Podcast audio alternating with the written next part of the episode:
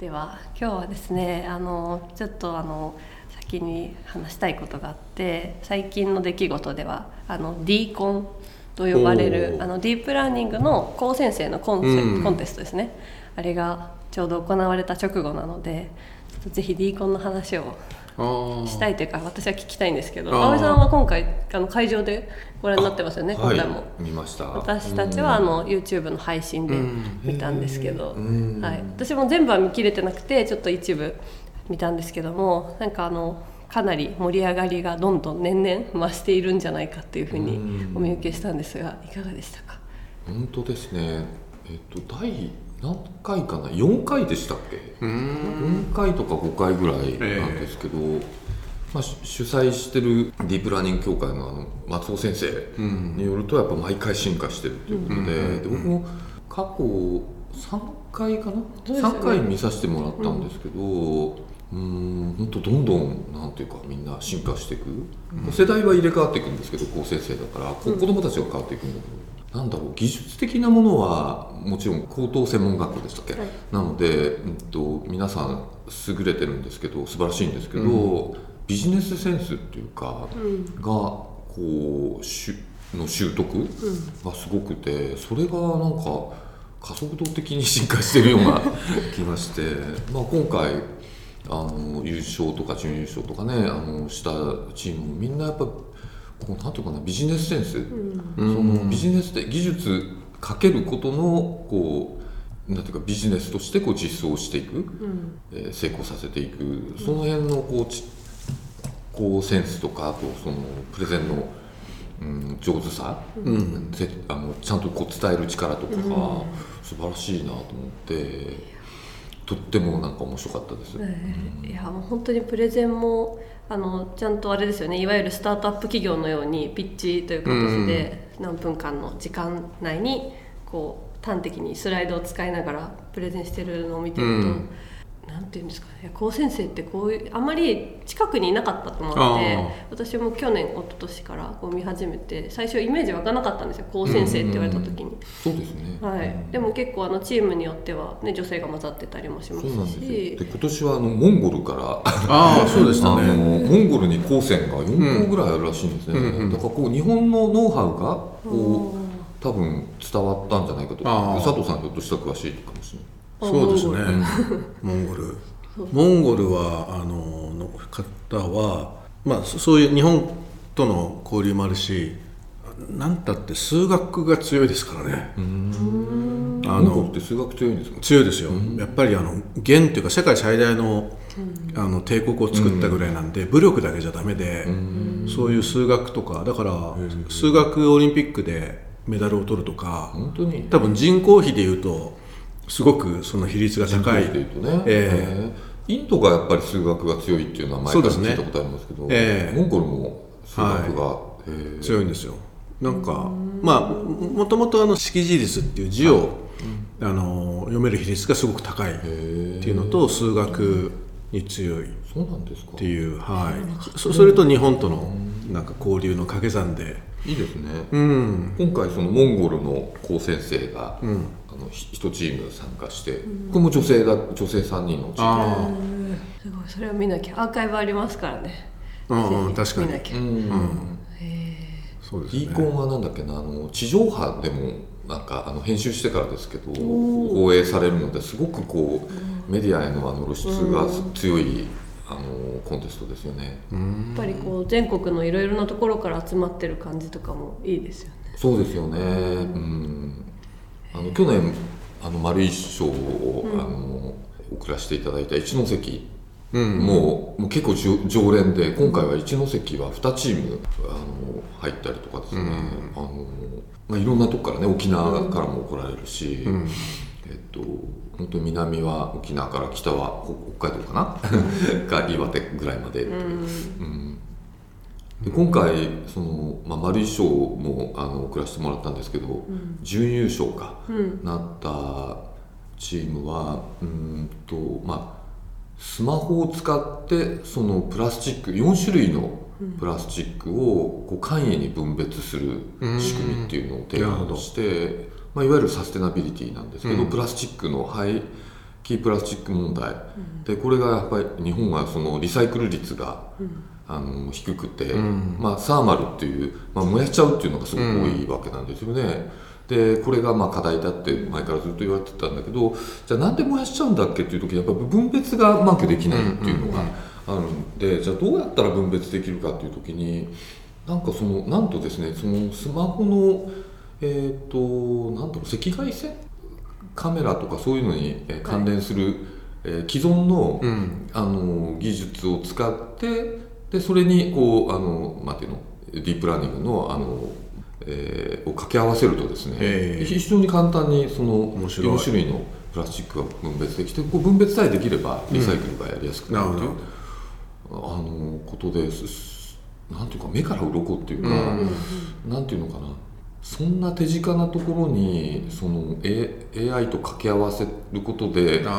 絶大多大な,、なんていうの、絶大な効果を発揮するそういう技術がもう技術でありハードウェア、あのスマホのことですけどが存在したんだっていうのがすごい驚きで。確かに。あいや面白いですね。あのそういう社会課題との掛け算のものが多いんですか？そうなんですよ。今回特に目立ったのはやっぱり社会課題解決系の提案が多くて、だから別にそれじゃなきゃダメっていうことはなくて、あ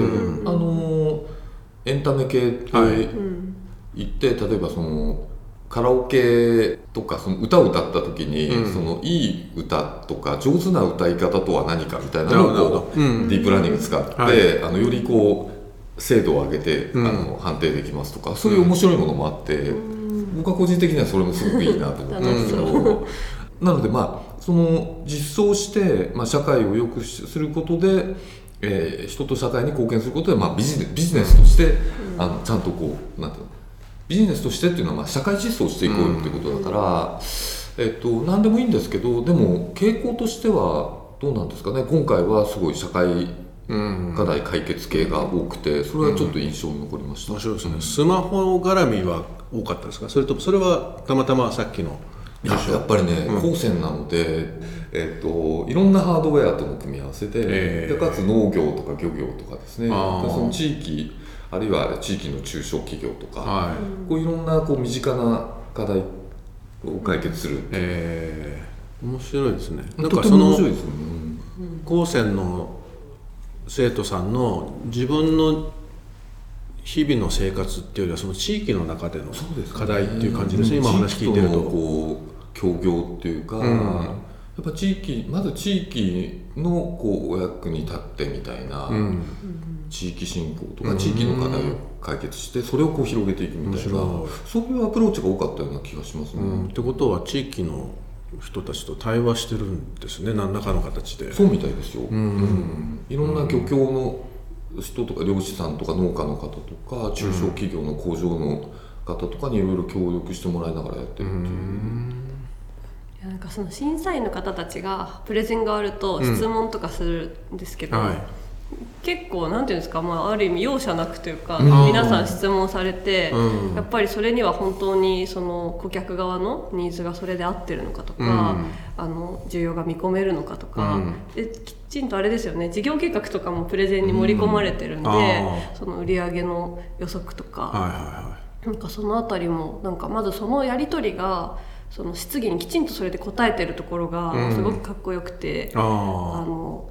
こんなことできなかったなって思いながらもう尊敬の眼差しで見てるんですけど。何が起きたんですかね？そういうことがみんなできるようにな。る丸いグループのあのピッチのイベントとかもあプレゼンテーションのレベルがすごく上がってきてるじゃないですか。外部の人も社員の若い人も。いやありがとうございます。そういうまあ T コンの場合うん。でいうとやっぱりあの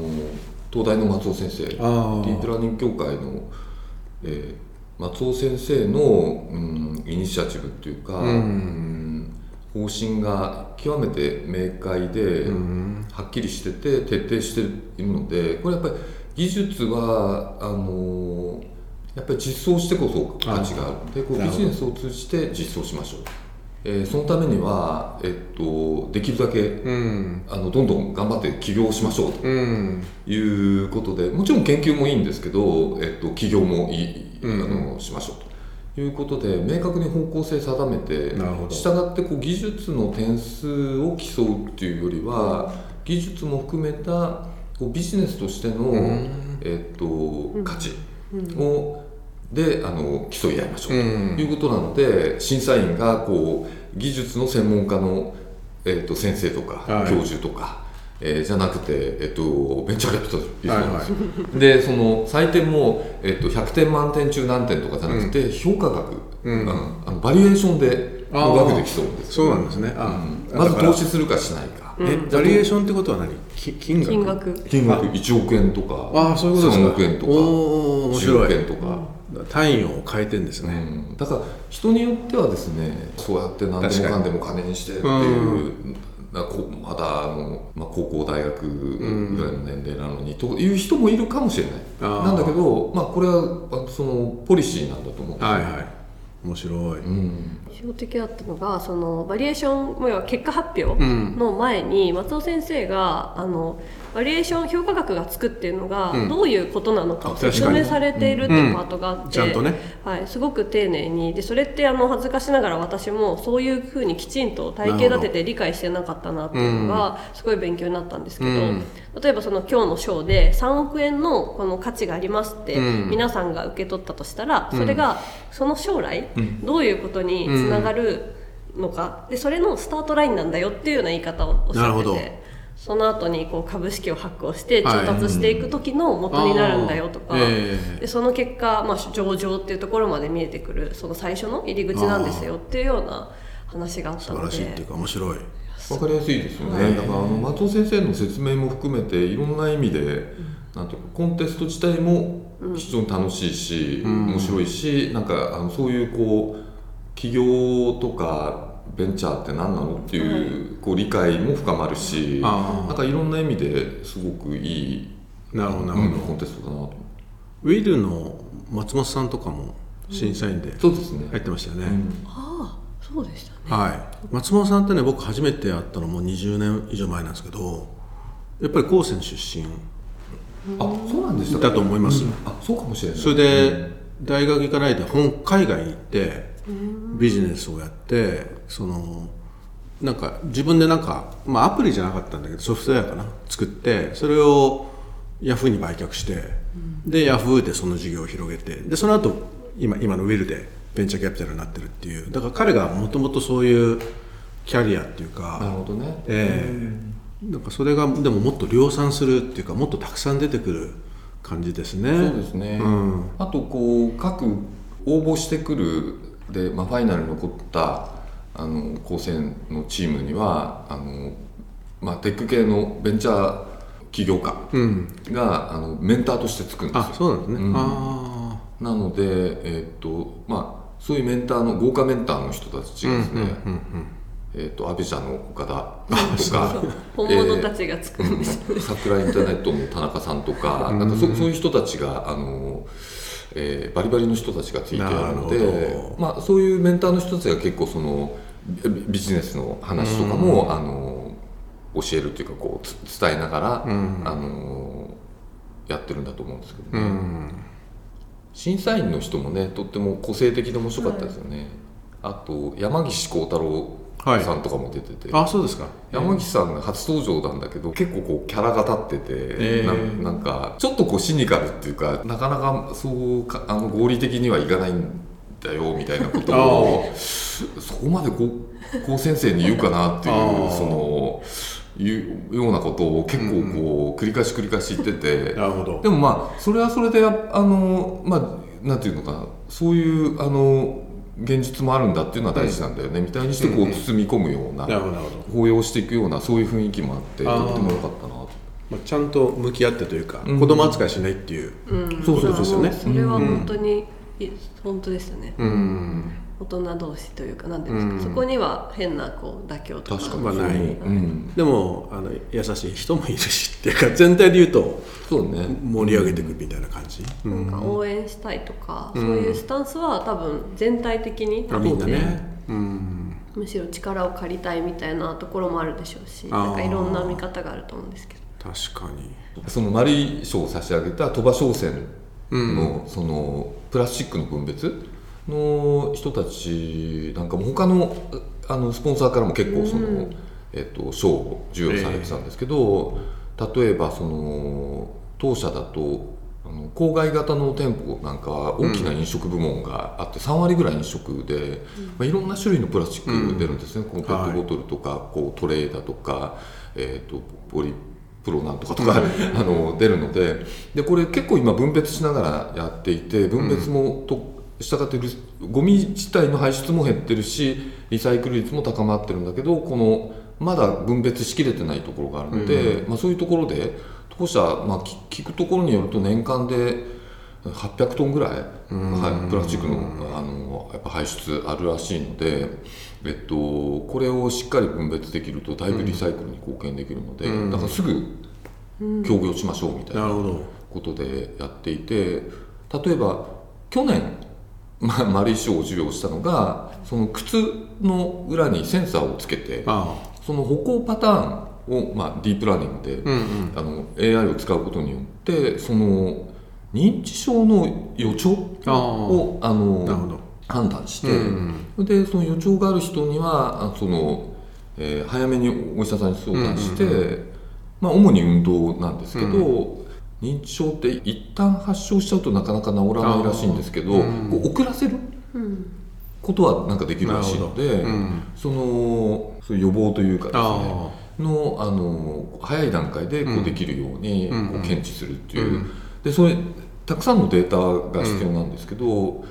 うんと彼らが前年そのコンテストの前の年に1か月ぐらいかけて地元で調査したのがのと同じ、えーと、サンプル数を、えっ、ー、と当社の北千住のお店で3日間やったら3日間であのできちゃったみたいな、はい、例えばまあ1000件とかですね、はい、なんかそのぐらいがあのできてすごい、あのよかったです。ありがとうみたいな。そういう連絡も連絡っていうかそういう話もこの前、あの OB の方もですね会場に、あそうなんですね、じゃあお会いできたんですそう。あいいですね。一関の去年あの賞を差し上げた人たちが起業したんですよ、であのまあ専科っていうところにまだ通いながら起業してるんですけど、で後輩たちが出てくるっていうんでこうあの応援に。見に来てて、であのああって言ってあの起業しましたとかなんて言ってでこの 前北千住であのデータ実証実験させてもらってありがとうございますみたいな感じで。1年見ない間ですごい大人っぽくもなってて、なんかすごい楽しみですよね。でその応募して、まあ、プレゼンテーションって発表して審査するっていうだけだと点の関係じゃないですか、うん、でも今のやつでその後実際に一緒にやっていくみたいなことっていうと、まあ、実装も含めてなんかちょっと一般的なショーというかそういうものとちょっと違う感じですね。うん、あのそうですね、まあ、うん、特に当社はあの競争のスタンスが非常に強いので、はい、歩く人のコーデータだとか、うん、あるいはプラスチックの分別なんかっていうと、はい、むしろ我々は、うん、あのいろんな種類のプラスチックこう結構お客様とかテナントさんも含めて、こうやっぱりこうどうしてもこう、えーと、排出してしまうので、うん、むしろぴったり、うん、だからまあ10チームあると1つか2つぐらいは、はいはい、あの協業できるとかある。ので、えー、なんかその葵さんが今のようなその、まあ、グループとしての課題があって、それを一緒にこう事業パートナーのようなスタンスで解決できるんじゃないかってコメントをされてたのが、結構私印象的であの本人たちもその副賞としてはたくさん受賞してたあのグループだったんで、うん、1人目じゃなかったんですよ葵さんからのコメントって、なんですけどなんかすごく嬉しそうなように私には見えまして、うん、なんかやっぱりすぐに自分たちのその開発したプロダクトを必要だと言ってくれて、うん、一緒にそれを実験的に使ってみたいと言ってくれている人がいるっていうのはなんかすごく、確かにって思ったんですねそれを見ていて、うん、なのでそういうポジションで丸いグループっていうのがそのいろんな企業さんもスポンサーとしてる中であなんか丸いグループらしさとかその価値っていうのをすごくこうまた改めてちょっと引いて見ることができて。そうですね、はい、そその応募してるあの方々は大体どのぐらいの、うん、それはあんまり気にせずなんか。うん、特にないじゃん、はい。うん、1年生だと15歳とか、そのぐらいからまああの二十歳ぐらい。ぱっと見要はそのプレゼン始める前までうんはすごく、あの幼さもあってなるほどあの、はい、その年齢らしい振る舞いも、うん。表彰式の間とかもすごいえなんかあの無邪気にはしゃいでる姿とかも見えるんで、なんかいろんな面を発揮されてるなっていう印象でした。いやなんでそういうこと言ったかっていうと、なやっぱり例えば15歳って明らかにあの、まあ、ぼ僕らと違うっていうかね、視点も違うし見てることも違うし関心も違うしだからそれがすごい強みになるんじゃないかなと思って、でそこにテクノロジーはその、ね、いろいろキャッチアップしてむしろ若い人の方が加えられたりとかしたりとかでプレゼンは今だと、まあ、いろんなプレゼン見たりとか、まあ、去年のやつ見たりとかするとどんどん改善していくみたいなことをなると、なかなかすごいことにな,、なってるなというか。本当に、ええ。でその、えっと、イベントの後も、えー実際に実装するとこまでやろうよみたいな人たちが出てくるとちょっとなんか違う世界観だなっていう、そうですね、うんもうやっぱりあっという間にチャット GPT を取り入れたサービスを提案してくるチームもあったりして、保育所のサービスでこうに日報みたいな、今日はこんな様子でしたみたいなのをう一人一人で書くのが結構大変らしいんですけど、こう音声であれしてあの、えーなんていうの記録していくことによってそれをその、えっと帰りまでに自動的に今日の日報に出力するとかですね。なるほどなんかそういうのも、えもうすぐ取り入れてんだみたいな。あその辺の反射神経とかってやっぱ若いから、あね。そうかそうか。そうですね。スピード感が。もあんのかなと思ったんですけど。あ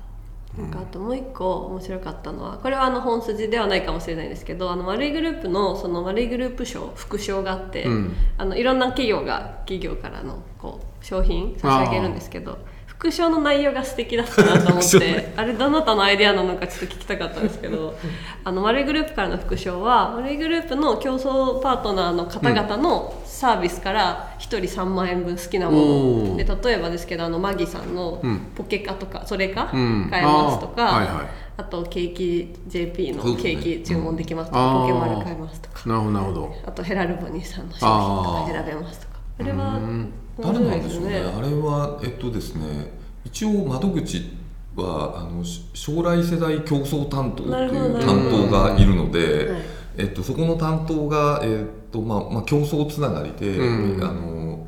えー競争チームとか、うん。えっと、競争投資のメンバーからあの、何がいいって言って聞いてやってんだと思うんですけど、いやすごい面白いな。その丸いの何かを差し上げるんじゃなくて、うん。丸いのパートナーの方のものかうん。らしかも選べますっていうことで、あがすごくいいですねいいなと思います。あ競争が広がっていく感じだ。はい。面白い。将来世代本当面白いですよね。うん。いいですね。今度あの今年からなんだっけ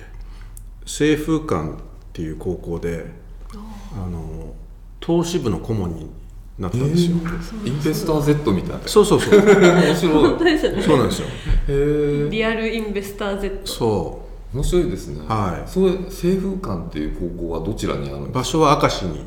明石またそれまたいいとこですね。はい。明石のタイの明石。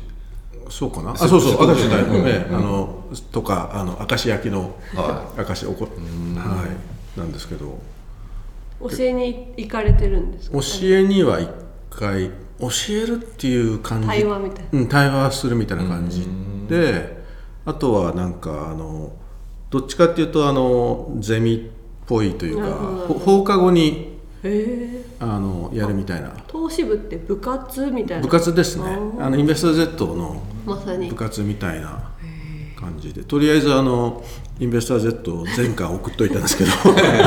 まずは、そうですね。はい、い。でもさっきの。してあの日経ストックリーグとかにも応募したりするのかな？そこか、まあ、実際に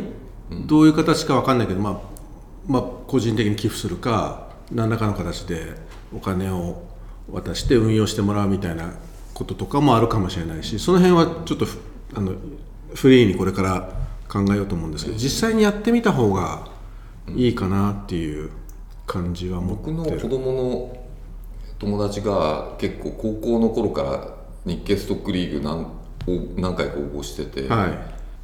その関係でちょっとなんか、えっと、うん、どういうところがその優勝したのかなとか、はいはい、じゃあ友達のチームってどんなの,、えー、あの内容で、うん、あの